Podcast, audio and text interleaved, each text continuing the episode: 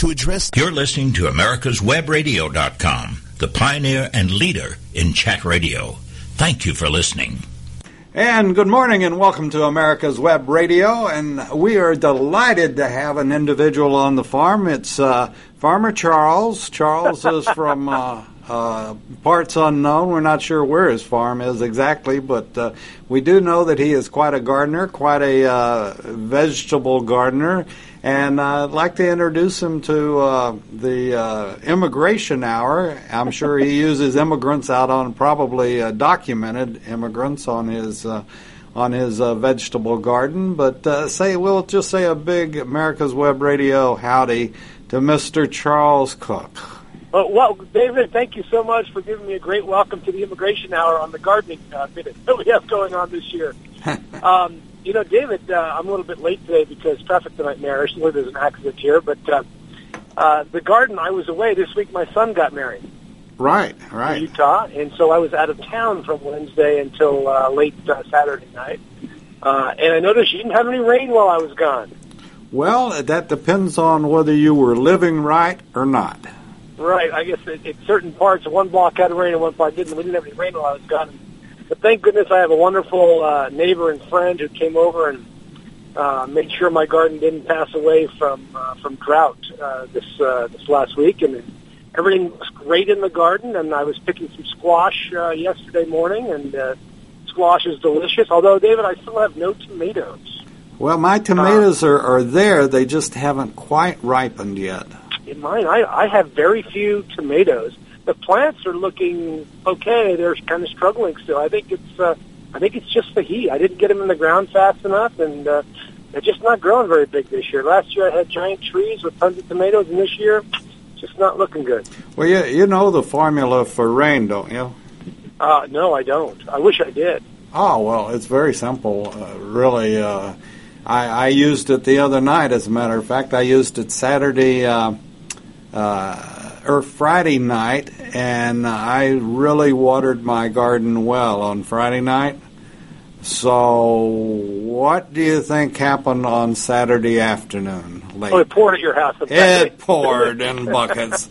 So Sunday, uh, I went into the garden in my mud boots and uh, did a did a little weeding that was necessary, but. Uh, Yeah, yeah, that is the one benefit of having no rain is I have no weeds either. From my last weeding several weeks ago, uh, no weeds are growing. But uh, one thing I do have, David, is ten million flowers on my cucumbers. So I do anticipate having great cucumbers this year. Uh, yeah. So it's been a good garden week, and uh, I, I'm glad to be back. Glad to be back home. Uh, we have uh, one more wedding event coming up this week. Last week was the wedding in Utah uh, with a reception for family and friends out there of my son. Uh, and then this Thursday, we're having a reception here at my office. David, you're welcome to come. Love to well, have you. It's uh, six o'clock on Thursday night. Uh, come on by for some great Mexican food and some uh, cotton candy. That's apparently the theme is some carnival theme for the wedding. It's going to be a lot of fun. My goodness, I never heard of having a reception like that, uh, and uh, that's interesting. And I, you know why we're having it in our office, don't you? It's actually pretty simple, much like rain. It's free. It's free. It's well, free, and it's large. It's a. It's and a. It's large, and there's parking. You know, we have a house that could accommodate for folks, but we have very little parking, and uh, every place else costs money, or it's kind of bland. You know, we'll just have it in my reception area, in my conference rooms. There's plenty of room there, and we'll have some fun. And there's lots of parking, and it'll be a good day. Very interesting. Well, what but, you know? So, and because of the wedding, I missed for the very first time getting to our immigration point. Uh, the annual conference of the American Immigration Lawyers Association. This is the first annual conference I have missed, David, in twenty-three years. Wow. Uh, I've been going every year since nineteen ninety-two and a couple of years before that, on and off. Uh, but I uh, I was just, uh, you know, heartbroken that I couldn't go this year. Uh, but at the same time, uh, I was able to send uh, a bunch of my folks. Um, I think we had eight people go from my office, and they, they thoroughly enjoyed it. But there were, in fact, some controversial moments, uh, David, that I want to talk about. Uh, David, you probably don't know who the domestic policy advisor is for President, your President Obama, do you? No, Charles. You I, somehow don't have any idea, I've no. missed that. Yeah, yeah, I didn't think you had uh, the names of all the folks working for Obama there. Um, but uh, her name is Cecilia Munoz, and she was the keynote speaker on the opening uh, session of the conference on Thursday morning. Well, Miz Munoz comes from an interesting background. Uh, she used to uh, work for an organization called MALDEF, Mexican American Legal Defense Fund. Well, you probably heard of MALDEF.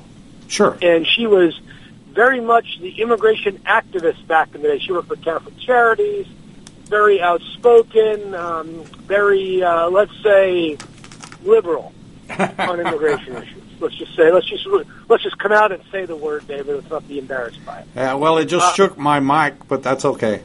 Yeah. So she was the keynote speaker. Now, if you you would think that having uh, a keynote speaker at an immigration lawyers conference, somebody from the White House with a background and liberal immigration viewpoint, you would think there would be thunderous, welcoming applause. You, you would imagine that, right? I mean, that, that's you got to believe that's going to happen. But quite the contrary happened at this conference. Uh, our guest last week, Brian Johnson, Mm-hmm. Uh, uh, uh, was uh, posted a little bit about this. Another good friend of mine, Matt Colkin, who is a wizard on the uh, on the social media on immigration issues, a great immigration lawyer out of Boston. Uh, Marty Rosenbluth, a terrific uh, lawyer uh, out of uh, North Carolina, um, and uh, uh, and several others um, held a protest during her talk at the annual conference of the American Immigration Lawyers Association. And the protest was focused on something we talked about last week with Brian Johnson. That is the detention of women, the long-term detention of women and children by the Obama administration. Uh, and uh, they they really held up signs, held up signs saying, "Shame on you." Uh, they shouted her down uh, to remind her that she is the architect and the the mouthpiece of the Obama administration on detaining women and children. And, uh, you know, her her response to that was flabbergastering, if that's a, if that's a word, um, where she blamed the immigration lawyers for not coming up with better solutions, and she blamed the G O P for not passing immigration reform, and that's why they're detaining women and children. What a bunch of horse hockey.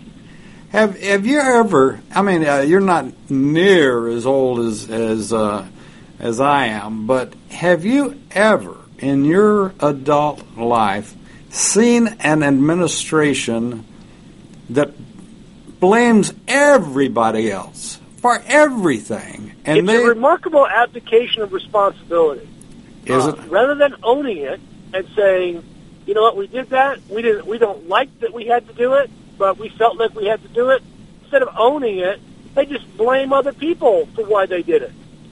You know, and it's quite clear why they did it. The, the idea, and, and Obama even said this, we're going to detain these people, these women and children, to send the message to other women and children that we will be detaining you if you come to the United States, and we're not going to let you out. That's that's the message that they sent, and that's the message they wanted to send. But rather than defend that, she deflected and blamed other people Uh, for clearly what the Obama administration uh, has chosen to do here. It's it's really remarkable, really remarkable. Um, and it was interesting because uh, this group uh, of, of lawyers, and, and, and um, counted among those, David, are some very conservative people, people that aren't considered to be liberal icons, shouting down uh, the spokesperson and the architect of the White House immigration policy um, because she has mistreated women and children. Our friend Brian Johnson was on with us last week, uh, talked about uh, uh, bringing Obama up on uh, torture charges for keeping these children and women in custody. Um, and she, it was, I, I, this is the part that I really felt bad about missing, because I really feel that these, these advocates, and I'm not going to call them liberal advocates because they're not liberal advocates. They're just advocates for women and children who understand that we don't treat the most vulnerable people in our society or the most vulnerable immigrants in the worst possible way. Uh, and yet there was Cecilia Munoz up there not taking responsibility and uh, not owning what they have clearly created. George W. Bush did not detain women and children in detention camps. He did detain some families, I will tell you that. But when called on it, they basically closed them down. Uh, and so the Obama administration has created a very, very dangerous precedent here uh, for something that really harkens back to World War Two and the detention of Japanese Americans. Mm-hmm. We're really going to keep women and children in detention centers. It's really in detention camps and prisons. You know, it's Charles, remarkable. It's absolutely remarkable. Al- along with my my point about um, them uh, about this administration not taking any responsibility, the other thing that is very unique about this administration is that they almost, it would seem, if you look back on speeches that Obama and his gophers have given over the years, they go into a setting like the setting of, of the immigration attorneys. That that should have been, boy, this is a great opportunity oh, yeah. to do something and do it right. And instead, they go in. They want to. They want to cause a fight. They want to, you know, and they got what they wanted—a fight. And I, I, I how many times? Who could be their natural allies? It's really remarkable. Yeah. Who is more advocating for immigration reform than immigration lawyers? Nobody. There's nobody more advocating than immigration lawyers for this. Uh, and, the, and the American Immigration Lawyers Association, of which I was national president uh, six years ago, clearly is the voice on Capitol Hill for common-sense immigration reform and policies that work within the law that we currently have and simple changes that can be made. And yet you go in there and you alienate a group of people. Uh, it, it really is stunning. There was a movement to try to disinvite Cecilia Munoz from speaking, uh, and uh, the head of the American Immigration Lawyers Association, Crystal Williams, who was stepping down, uh, stated publicly they would not disinvite her because it would be rude, uh, and they wanted to hear the administration's point of view. Well, guess what?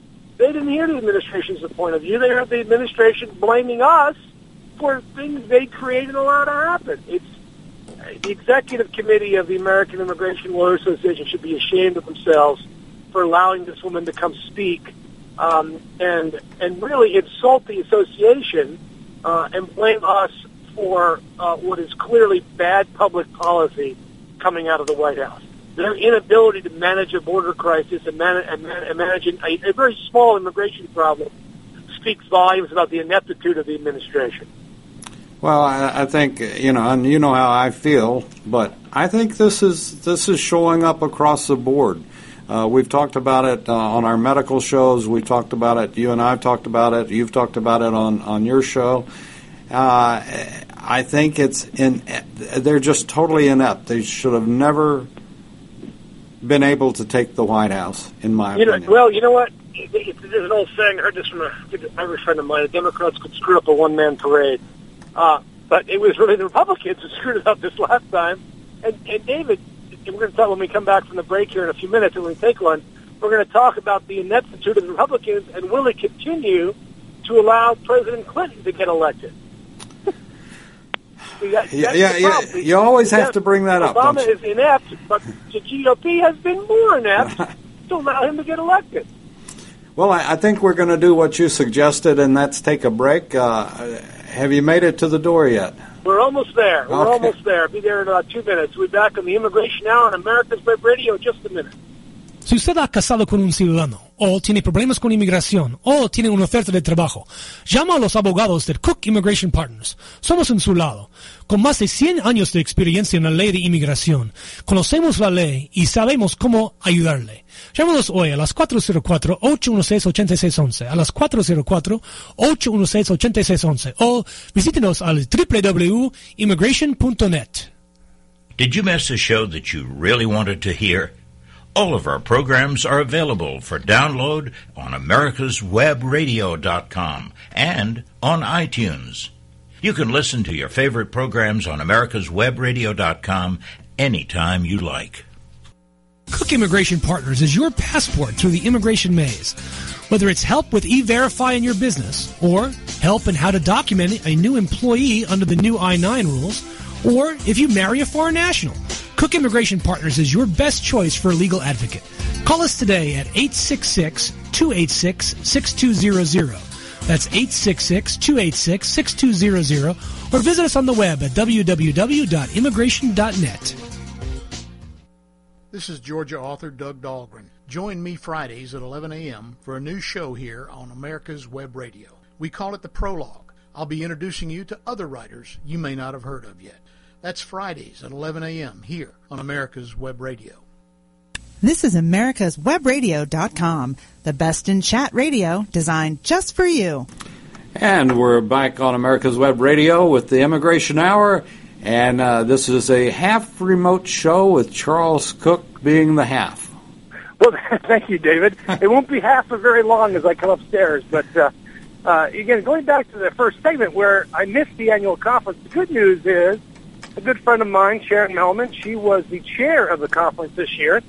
And I understand from the folks in my office that went that they absolutely loved it. They thought it was well done. They thought the speakers were well chosen. The topics were very interesting and informative, and so I want to congratulate Sharon for putting on probably one of the best annual conferences ever. I mean, but for the terrible location in Washington, D C, uh, it was uh, well done and well organized. Oh, that's great. Uh, you know, I don't think, well, it's like everything else. Uh, you and I have talked about this many, many times, and that's education. And I, I don't think that they... I... Whoops, I don't know what that is. Uh, you're playing with your phone. Yeah, sorry, my face is fat. Um, definitely, Apple's got a poorly designed uh, interface. Oh, there he is. Okay, well, we'll turn off the, uh, we'll turn off that and turn on the mic. And uh, we, we've got Mister Cook in-house now. In-house, David. You were talking about education. You know, the education is powerful. Well, yeah, you know, Charles, what I what I started to say about education is... Uh, the fact that, you know, not only do folks not appreciate the what's going on in immigration, they don't appreciate uh, and they don't know about immigration attorneys and what you all do. They don't. They don't. And, you know, the education for immigration lawyers is to go and learn. I sent a couple of my new lawyers up uh, to learn new things, uh, to discover new information, to... Uh, see what they could, they could learn. And they all came back, and we have a little, when we, every year when we have uh, the folks return for annual conference, we do a little, uh, basically our own little internal C L E. We have thirty people that work for us. And uh, what what are the five things you learn? What what do what are five things that you didn't know before that you know now that you think everybody should know? And uh, it's remarkable, with eight people going, that's forty different things they all picked up uh, that we now get to share among our staff. Now, he, it's always interesting when they do this, is I go, you know, why didn't I tell them that? Why didn't I tell them that? Why, you know, after tw- after you do this for twenty-six years, basically know all, you know, you know ninety-nine percent of the tricks. Every now and then I'll pick something else up. But I'm thinking, how do I share that information with my staff so they get to know that, so I'm not the only guy with the information? Well, one of the ways is through having a really robust and interesting annual conference. And so we're very excited that they were able to do that. I, I got to ask. We have talked, and you have told me many, many times how far behind the immigration court system is, and that they have, you know, two million cases waiting for each judge or whatever. So did the courts shut down while you all had your meeting? No, or? The courts did not shut down uh, while we had our meetings, although I, I imagine a lot of continuances were granted around the country because three thousand lawyers went to the conference, but there's fourteen thousand members of the association, so that meant eleven thousand were still back home working uh, in the program. Uh, uh, in, in their in their jobs and in the courts. But they did swear in eighteen new immigration judges during our annual conference in Washington, D C. Now, what does uh, that mean to me? That means there's eighteen more judges to add to the two hundred twenty judges out there, so they can reduce their backlog by, you know, another thirty thousand cases out of the, you know, the backlog of half a million cases that are sitting out there waiting to get done. So it's it's it's a start. They could use two hundred more judges. Here's their problem, David. Where do you get two hundred judges? No, I, I, I think you should preference that. Qualified. Quali- where do you get two hundred, even better said, where do you get two hundred qualified immigration judges? Do you, you know, they hire people with no immigration experience to do this, which I think is insane. I, I think you should have five to ten years of immigration experience before you can become a judge. I think that's beyond insane. Yeah. To hire people with zero experience in the field. I mean, I think you should have either worked for the government or worked in the private sector for at least five to ten years before you can be considered for the position. You know, and in fact, I would like to take it a step further besides that qualification. it would seem to me like a like, and I don't know what I'm talking about normally, but it would seem to me that you would need to hire judges that are familiar with areas. Like South America's got to be different from an immigrant coming from Asia. Yeah, I mean, our immigration laws are worldwide, so they apply to everybody from everywhere. But, you know, when you hear a lot of asylum cases, um, I mean, clearly it would be nice to go before a judge with a little bit of knowledge about the area. Asylum officers, the people who actually listen to affirmative asylum cases, do have expertise in certain areas and are well-trained in that. But the immigration judges, absent what they do on their own, unless they themselves take it upon themselves to educate themselves, there's no guarantee they will know anything about the process, which which is disturbing in some ways because some of them, and many of them have been reversed over the years, make decisions based on what they think they know rather than what's in the evidence of the record. Uh, but, yeah, the immigration judge backlog will presumably get a little little less um, uh, here, uh, maybe, uh, if these judges actually get their uh, get their place in, in place in, in uh, yeah, sort of. None of them are coming to Atlanta yet that we know of. We are losing at least one judge from here who's moving to Miami, but we don't know who is taking her place yet. Hopefully, it's somebody local, somebody with immigration law experience, and somebody more than willing to uh, step up and Uh, really make uh, make a difference. So, David, that, that was the goings-on and uh, at our annual conference. Again, shout-out to Sharon Melman for a remarkable conference, uh, for doing great work uh, among her peers. Uh, and I heard nothing but praise from her. And, I, Sharon, I do apologize that I couldn't come this year to your conference. Uh, you came to mine. David, I, besides being the an, uh, former national president of A I L A, I also chaired the annual conference. Uh, but I was very fortunate. I was able to chair the annual conference in San Francisco. It's a, a great annual, and still to this day, I think either the first or second largest annual conference the association ever, ever, ever had, because who doesn't want to go to San Francisco for three or four days uh, in the middle of the summer? It's uh, it's a really a, a great experience uh, to do that. Uh, so, David, other things happening in the immigration world, uh, you know, the world didn't stop just because A I L A decided to have their annual conference. Uh, and, in fact, there's there's lots of interesting stuff going on out there this week. Uh, I do want to say I'm, I am preparing on a, on a quasi-immigration-related issue. The Georgia Supreme Court has taken cert on my on my in-state tuition lawsuit uh, on the issue of whether the Court of Appeals erred in uh, denying uh, jurisdiction in the case based upon sovereign immunity. Uh, so I'm excited to be able to uh, to do some oral argument in front of the Georgia Supreme Court, which I've never done before. Um, and I've argued in the Court of Appeals. I haven't argued in the – I am, I'm admitted to the Supreme Court of the United States, but I haven't argued there. Um, and I'm looking forward to arguing to, in front of the Georgia Supreme Court uh, in October on whether or not the courts can hear a declaratory judgment action. You know, this – I've been thinking about this. I've been writing my brief, David. I've been thinking about under what theory can a court say, I can't hear your case, when all you're asking the court to do is say what a law means. You know, in our case, I'm not asking the court to order the state to do it. I'm not asking them to order the Board of Regents to carry out a function. I'm not ordering them, asking them to order the Board of Regents to admit students.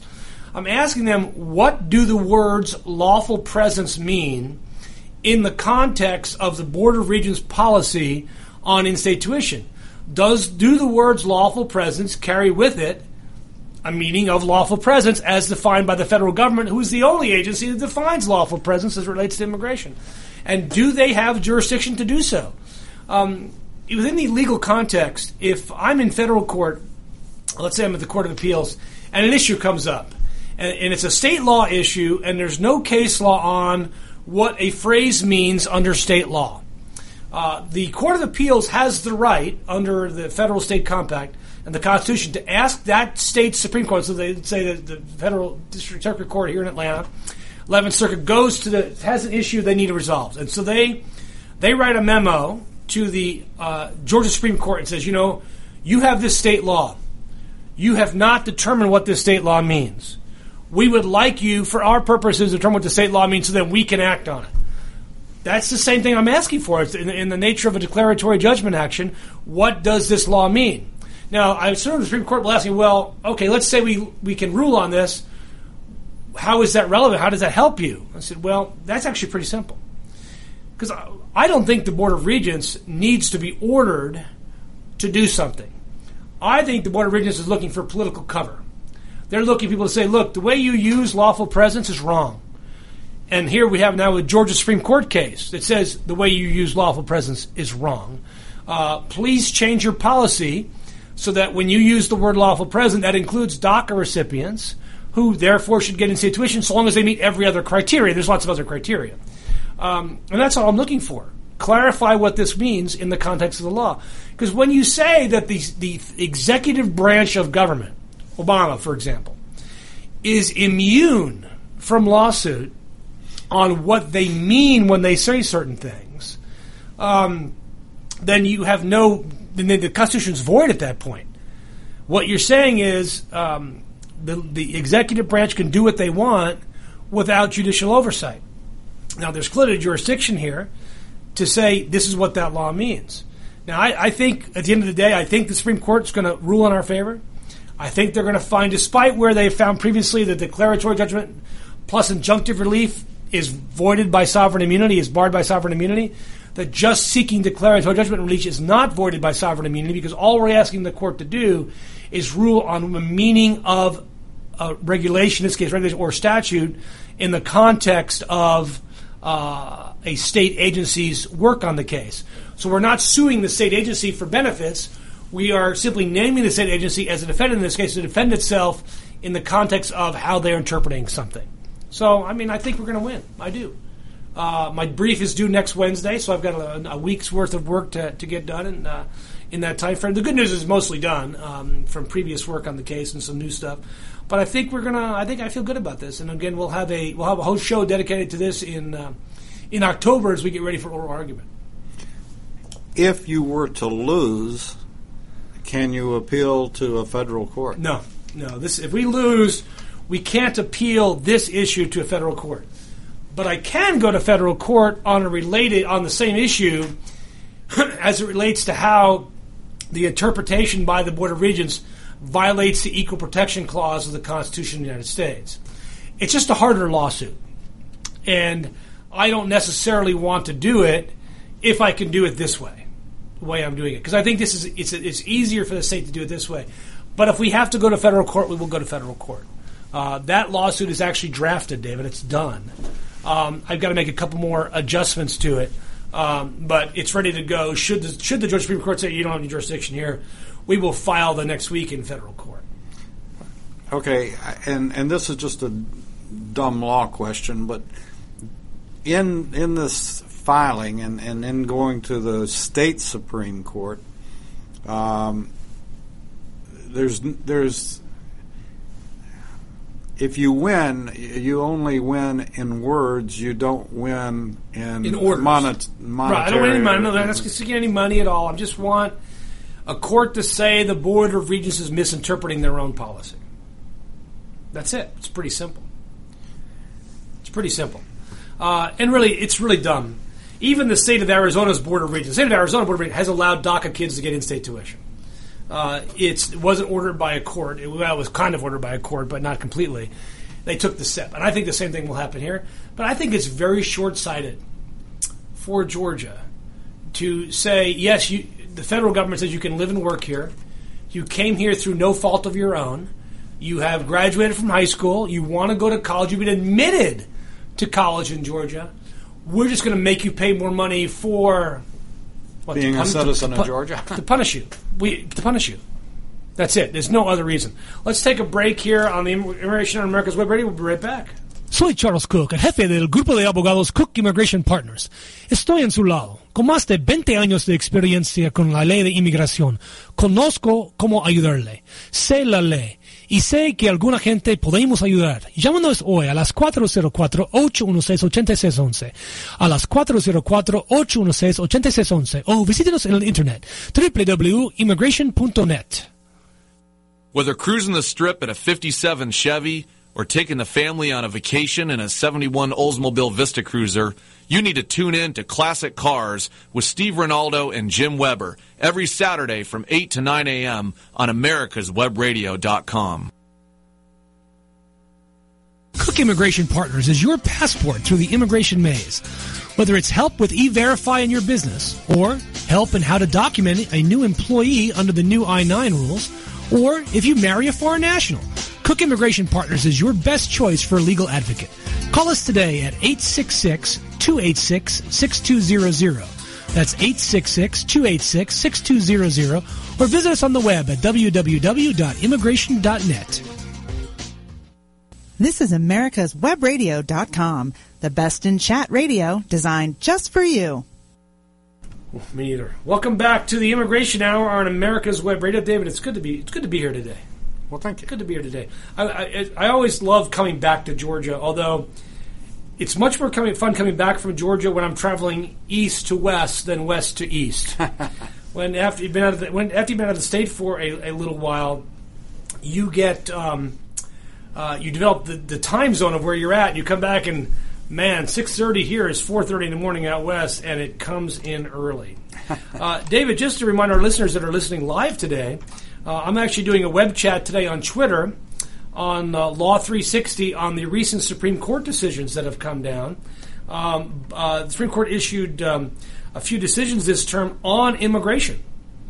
You hmm. know, so you, you think you don't really think of the Supreme Court in the context of uh, of immigration cases, but in fact, the Supreme Court issued uh, a couple of very important cases this week uh, that we're going to be talking about in a live Twitter chat uh, as. Uh, Um, uh, as we talk about what what these mean and what they are uh, as going forward.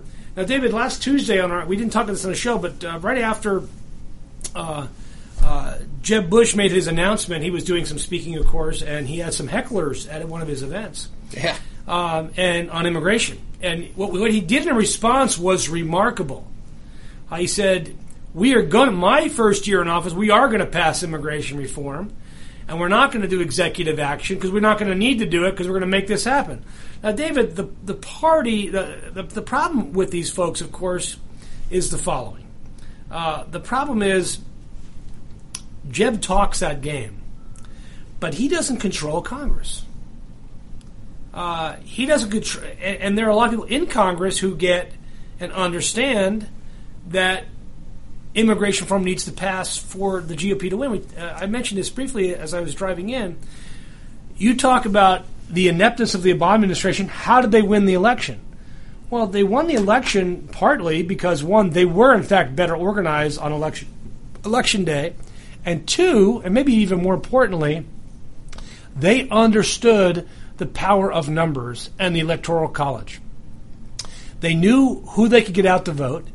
And they went after those voters, something to date none of the G O P candidates is doing. In fact, I was reading an interesting article this morning that Paul uh, uh, Rand Paul focuses kind of on these, you know, libertarian, liberal guys and, and, you know, stuff. He's losing voters to who? Bernie Sanders. Uh, so they're not under- Mister Liberal. Mister Well, clearly he has no, he's unabashedly liberal. He doesn't care what you think. He's a socialist. He says he's a socialist, and he's not going to win the election. And he's not, you know, he's not going to win the primary, and he's not going to win anything. But he's siphoning voters away from the G O P because he's more libertarian than Rand Paul on a lot of these national security issues. Uh, but so many GOPers have come out just this last week.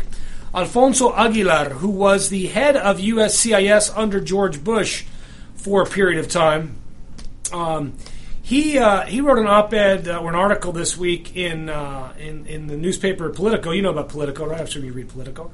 Uh, I'm a conservative and I support immigration. Two statements you don't hear together really often enough, unless you listen to the Immigration Hour on America's Web Radio, David. But you know he's probably not doing that.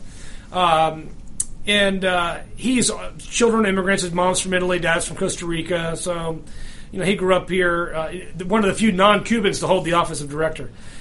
Thing he he has five things that we should do. Now, David, we you and I have had shows on the five things that I that I would talk about and do. And let's see how closely Mister Aguilar was listening to our show. Uh, first, secure the border. Blah blah blah. Did I my ears just turn off? Blah blah blah blah blah blah blah blah blah. All right, what do you mean by that? Here's what he says.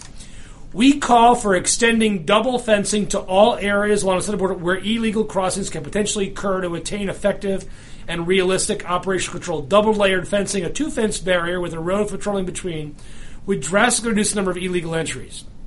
David, where else do you see double-walled fencing with a road in between them? Where, where, do you recall where else you see that? Prisons, David. Prisons have this. So basically they want to build a prison fence around the United States. I don't even know, do they really have a road in between them? There's a space. Prisons do. Prisons do. Many prisons do. So they can patrol them. Uh, how is double layer... So now, not only do you want one fence, you want two fences. So rather than a billion dollars a mile, it'll be two billion dollars or whatever crazy number they came up with. Um, double layer fencing instead provides a tangible marker that would clearly show us we are doing something concrete to secure the border. So literally... Just border security metrics set by Congress are useless. That I agree with. So, but double-walled fencing? Do you have the double-walled ladder company uh, that, that that takes care of the, the fencing for you? Fencing is stupid. Create disincentives for coming. Maybe fencing works in parts of it. Clearly not the solution. But we have already talked many shows about our solution, but we probably should set a show up in the future for my five-point plan. Second, Congress should mandate all businesses use E-Verify. Um, agreed. That's a, a, some sort of national I D card is necessary. Wait a second. Wait a second. Wait a second. A national I D card, David? Can, can we have a national I D card? That's not going to pass, is it? Other than your passport. is isn't isn't? But Social Security card's a national I D card. A driver's license is your national I D card. An I nine is a national I D card. So we're just going to make it a government policy now. Make it make it a program, mandatory government and verify. If you do government contracting work, you're already in mandatory E-Verify. This is really just private employers they're talking about here. So they want to have mandatory E-Verify because I nines don't work. I agree. Now, if you have mandatory E-Verify, David, which is essentially a mandatory online I nine, I think many employers would say, fine. I don't like doing the I nines anyway. They're a pain, they're a pain in the butt. I'll do, I'll do an online one, and the government can do with, it, with the data whatever it wants. We essentially already have it. It's just that it's up to the administration, whoever's running the administration, to take that data and run background checks on all the I nine people. This just does it at the time of hire. Fine, make it happen. But don't make that first, because you make that first and you make it retroactive, you're going to create a recession. Three, uh, fully implement. This is this is, a, this is this is what a lot of guys like having, but you're going to love this. A biometric exit tracking system of foreign nationals to ensure they depart the country by the time their visa expires. Why did you laugh, David? What, tell me why you laughed about that. So we're going to give them a nanny while they're here and follow them in every step that they do. And keep in mind, how many people come to America every year just on visitor visas? I have no idea. forty million or more. forty million. Like over a ten percent population increase. forty million come on visitor visas. The vast majority leave. But we know that at least forty to forty-five percent of the current undocumented population came legally to the U S. So, your time comes to leave, and you don't leave. Okay. What do you do? We already have this system. It's just not biometric. When you come in the country, David, you're a foreign, when, even as a permanent resident, we take your fingerprints, we take your picture. That's biometrics. It's not D N A at this point. They put in the system, you have to leave by this date. So when you don't leave, and, and when you leave the country, you hand you, you w- w- the way it works is C B P checks passenger manifests. You don't go through immigration when you leave the United States. Other countries you go through immigration, and you used to, at the, here you used to turn in the little white card you used to get. You don't get a white card anymore. So if your name is on a passenger manifest, that manifest is then put into the Customs and Border Protection database, and they can match up today. They know who leaves. They, this already exists. They assume. Well, they assume. Now, there's an error rate because I've had clients who've had to change their flight at the last minute, but that that doesn't get updated properly in the system, so they're shown as leaving the country when they didn't leave. So we know we know that happens. But this system already exists. How much do you think it would cost to implement an exit control system, biometric they're talking about? You're talking about... Let's see, how many airports in the U S have international flights leaving? one hundred? I have no idea. I mean, what do you think, one hundred? Let's, let's say one hundred, okay? Two for each state, probably more or less. That means you got to have, what, an average of, let's say, twenty people at each one of those? So now you've got two thousand employees. You got to have equipment. Now, many of them already have equipment for departures, for entries. I guess you could reuse that equipment, so maybe you wouldn't need new equipment, but you would have to physically modify airports. Because, you know, right now you can get on a flight going to Italy from the A gate or the B gate or the E gate or the F gate from Atlanta without going through any biometrics. So you'd actually have to force all airlines leaving the country to go through a security checkpoint set of gates that people could not leave once they passed through uh, the biometrics. That's going to cost billions of dollars at one hundred different airports, right? So you're talking about spending billions of dollars to upgrade this database so that it works, when, in fact, they're doing it now pretty well, and it's not costing them any extra money. But here's the thing. Okay, so now you set this up. You know who stays. What are you going to do about that? So now you know who stayed. What are you going to do? You're going to go look for them? I think we ought to put ankle bracelets on everybody that comes into the state. No, no, that we don't need ankle bracelets. How about a chip? Yeah. We'll just inject it into their neck, and they're coming in. What do you think? Just a little... I mean, it works on T V, right? Yeah, yeah. Does, doesn't the president have a tracking chip? Works on your dogs. We we just need to treat all visitors to America like dogs, and we'll be in good shape. Yeah. This and is, able to trace them. Okay, that's his third point, which is, again, ill thought out, ill conceived.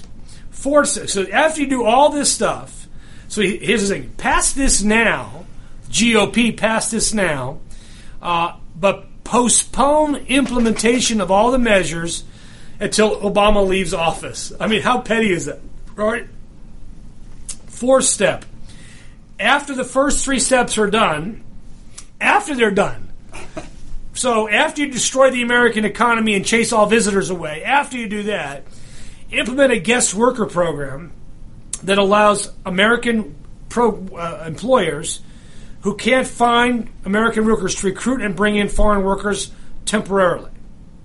Okay? Uh, without any path, apparently, to a green card, and then a temporary worker program uh, um, for for circular immigration to come in legally, work, and go home. Well, who wants to come here, develop great ideas, and then be sent home to work in some hellhole of a country where you're not going to get the benefits anymore? Mister Aguilar, you're living in a dream world. Good, thank God your parents didn't face the system you're creating to create for others. The fifth and final step is write a path to legal status. So after the first is executed, Obama has left office, because we hate him. We hate him so much. The government provided legal status to undocumented immigrants who wish to remain and live in the United States with no special path to citizenship. You know, really, Aguilar, frankly, you weren't a very good director of the U S C I S, and your ideas are so twentieth century. David, we're going to have our show, one of these shows coming up on my five-point plan, how we're going to carry it out, and how it's going to work. I think we could do that in the show, don't you? Certainly. I think I think we do that show. We probably should have a guest come on and um, and tell us about uh, how uh, how that might work. Uh, now, David, I want to talk for a minute about future President Clinton, not past President Clinton. Now we got like a minute left here. Um, she has done an exceptionally good job of pandering to the Latino vote on the immigration front uh, by saying that she would expand what President Obama has done uh, to include every immigrant in the United States that's illegal, not just people who have kids born in the United States. On a scale of one to ten, ten being the most pandering and one being the least pandering, where would you put Hillary Clinton's comments? I don't think as high as as you would expect, probably in the, on a one to ten, maybe six. Maybe so only five. A six for you. You think she could pander more? Yeah. All right, so we should expect more pandering in the future. Oh, absolutely. Oh, it's awesome. Well, I just wanted to make sure where you were on the, the Hillary pandering scale. Oh, she'll be. Because, dude, you're going to have eight years of Hillary Clinton unless the G O P gets their act together and passes immigration reform and makes it look like they don't hate Latinos. I'm just saying. Um, we had this moment over in South Carolina this last week, David, with these shootings, and the, and now all of a sudden the Confederate flag is yeah. finally coming down. I mean, it... For, for African Americans, it is a symbol of hatred. This idea that it's a symbol of uh, Southern pride is B S. I mean, it is a symbol of hatred to people. Why keep it up? Put it in a museum. You like it so much, stick a tattoo on your butt. But don't make everybody bow down and worship it, particularly like in South Carolina. Let's take our break here for our final segment on the Immigration Hour on America's Web Radio. Soy Charles Cook, abogado y jefe del grupo de abogados Cook Immigration Partners. Llámenos hoy si usted tiene problemas con inmigración, si ha sido arrestado, si se casó con un ciudadano o tiene una oferta de trabajo. Nosotros le podemos ayudar. También podemos explicar cómo, qué puedes hacer para recibir los beneficios de inmigración. Llámenos hoy a las cuatro cero cuatro, ocho uno seis, ocho seis uno uno, cuatro cero cuatro, ocho uno seis, ocho seis uno uno, o visítenos por el internet al w w w dot immigration dot net. Did you miss a show that you really wanted to hear? All of our programs are available for download on Americas Web Radio dot com and on iTunes. You can listen to your favorite programs on Americas Web Radio dot com anytime you like. Cook Immigration Partners is your passport through the immigration maze. Whether it's help with e-verify in your business, or help in how to document a new employee under the new I nine rules, or if you marry a foreign national, Cook Immigration Partners is your best choice for a legal advocate. Call us today at eight six six, two eight six, six two zero zero. That's eight six six, two eight six, six two zero zero, or visit us on the web at w w w dot immigration dot net. This is Americas Web Radio dot com, the best in chat radio designed just for you. Welcome back to America's Web Radio. This is your host, Chuck Cook, on the Immigration Hour, possibly the most listened to immigration podcast in the known universe, David. Our numbers looking good this month, David. How's America's Web Radio doing? America's Web Radio is doing great. We had a little... Um Quite frankly, we had a little glitch, a little blip. As you know, anytime somebody tells you it's going to be seamless, there's nothing seamless. That's when you better grab something, you yeah. know. And uh, we bend over, put your head between your legs, and kiss your butt goodbye. Yeah, something like that. Uh, we uh, we outgrew our server, and HostGator, who is our server, uh, informed me that they were going to switch us to a bigger server to handle us better, and that it would be seamless. You wouldn't know. It'd be invisible to you. Yeah. Yeah, so it wasn't. It was invisible to me, but then again, it was invisible to everybody, everybody else. America's Web Radio disappeared from the, from the from the face yeah. of the earth. For well, the it was interesting. We were still there. It was just our show pages disappeared, and uh, I spent all, I was up all Thursday night working with my I T guy to get everything back up by uh, by Friday. Wow. And, okay. Uh, it was uh, not a fun evening Thursday night. Well, you're back on the air now, and you have a bigger server, so all is yeah, well again. Yeah, all is well, and uh, I think, though, it taught me something about HostGator, and uh, I believe I will be making a move at some point down the road. But a, a better prepared move than, you know, I, I won't leave things in somebody else's hands. I'll put it like that. But well, other than that, we're doing great. Yes. Well, I, I want to just talk briefly about a couple of these Supreme Court cases, David, that came down. The first is the case in which the immigrant lost, which was called Kerry versus Din. Uh, in the in the Kerry versus Din case, Kerry, of course, is Secretary John Kerry of the Department of State. And it was a, it was a lawsuit by a U S citizen, Miss Din, against John Kerry. Uh, and, and it's very interesting because there's been no case like this before. The theory is the following. I am a U S citizen. Uh, Falsia Din is her name. She sponsored her husband for uh, a visa to come to the United States. Uh, his name is uh, Barashk, or Barashk. Sorry, Barashk. Mister Barashk was denied a visa uh, with no explanation.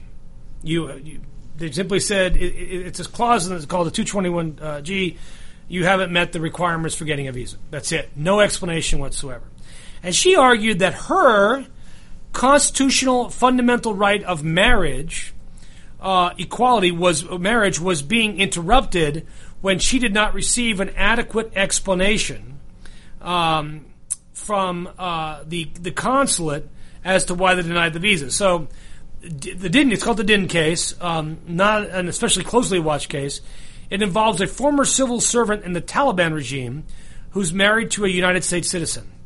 Uh, yet he was denied a visa to immigrate to the United States. So she had to flee Afghanistan and is a refugee in the United States who then became a permanent resident, who then became a U S citizen. So she can't go back to Afghanistan. She can't. She'll be killed if she goes back to Afghanistan. So her her argument was, you are depriving me of my fundamental right of marriage by denying my husband a visa, or at least an explanation of the of the denial. uh, because I can't go there to live with him. Well, the, the case was a split decision. It was, it was a um, six three case.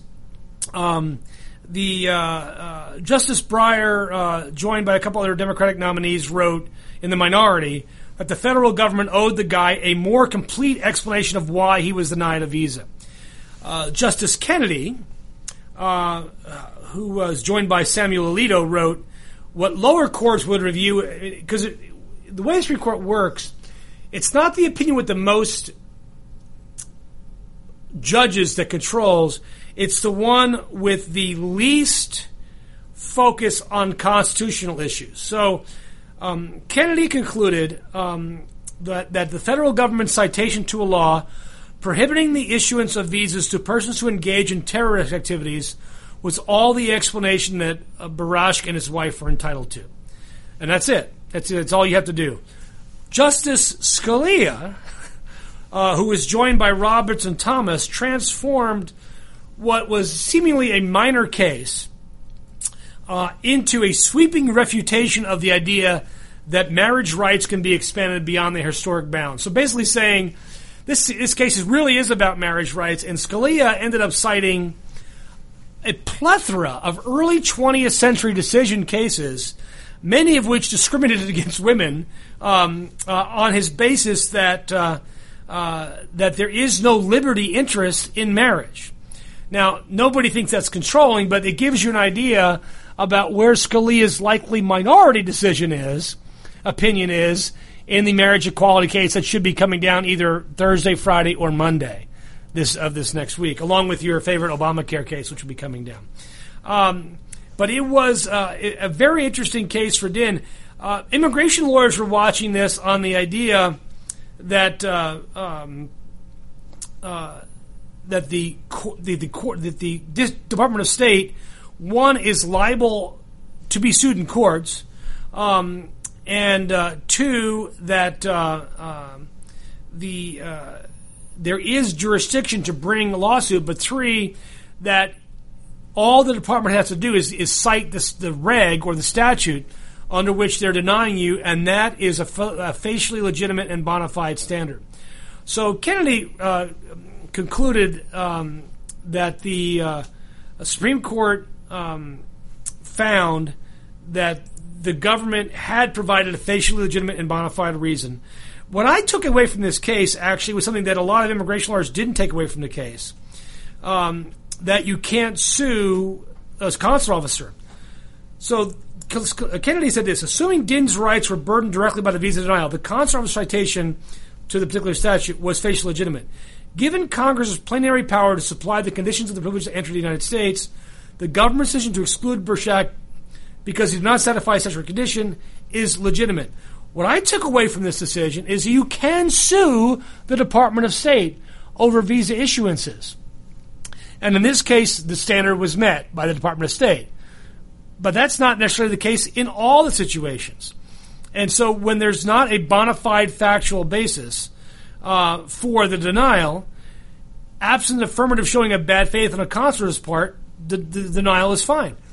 So therefore, if you can show bona fide, if you can show bad faith on the part of a consular officer, you can still bring lawsuits against the Department of State. I think that's the big news coming out of Kerry versus Din, because there was a there was a theory several years ago, and it went on for decades, well, you can't sue the Department of State over a visa denial. It turns out I think you can sue the Department of State over a visa denial. We've all heard recently the word standing. How did this lady have standing? Because she was an American citizen? Because she was an American citizen who was... Her theory was, I have standing because I'm an American citizen burdened by the uh, the actions of a consular officer. You have directly impacted me. It's a unique theory. It's a unique theory. Um, and so they, they found there was standing, basically, uh, here for her to bring this lawsuit. Uh, well, Scalia did. And Scalia argued there was no standing for her to bring the lawsuit. But he concurred in the outcome, the narrow outcome, which was there was standing, uh, but sh- the, the the response was sufficient by the by the consular officer to say deny. Now, had this case gone through all of the lower yeah, courts? Yeah, the Ninth Circuit. I think this was taken. I think this came out of the Ninth Circuit, although I'm not positive. Uh, the Circuit Court had found that in fact the Supreme the, that that effect, the consular officer had not given adequate uh, uh, response to the person. So they actually overturned the uh, Supreme Court's decision. Okay, um, hmm. so uh, the Supreme Court overturned the Court of Appeals decision. So it was actually a kind of a kind of a big deal, uh, Kerry versus Din. Um, one for what Scalia's wording was in the context of the um, of the case, uh, but two, uh, really uh, the idea that you can in fact sue consular officers. Uh, and uh, and and hold them accountable for uh, for doing this. So I I think uh, I think it's a good thing. Now the Supreme Court also, in another case uh, besides Kerry versus Din, uh, uh, ruled in another matter uh, that the in really an eight one decision uh, that uh, federal courts of appeals have authority to decide whether people facing deportation proceedings should be able to extend deadlines in immigration court cases. Why this is relevant is important. Uh, uh, this is a case involving Noel Mata. Noel Mata found, uh, w- basically, he had a bad lawyer. And the court and, and the Board of Immigration Appeals say that you only have ninety days in which to file a motion to reopen and a brief supporting the case. And his lawyer didn't do that. The Court of Appeals had found that they had no authority to hear whether the Board of Immigration Appeals properly refused to take the, the, case, the case late. The Court of Appeals said no, they did have such authority. Again, it's an expansion of the authority of the federal courts into the immigration arena where uh, it possibly didn't exist before. So the Mata case, again, a good case on immigration reform and a good one that... Uh, really, I think, uh, brings home the idea that there is federal court jurisdiction for a lot of cases uh, that uh, that maybe in the past we didn't think there was jurisdiction for. So uh, I would I would invite all of our listeners, David, to um, to tune in uh, to Twitter today. Uh, my Twitter uh, handle is C Cook, C K U C K. Uh, you can also go to the Twitter uh, pound dot law three uh, pound law three sixty.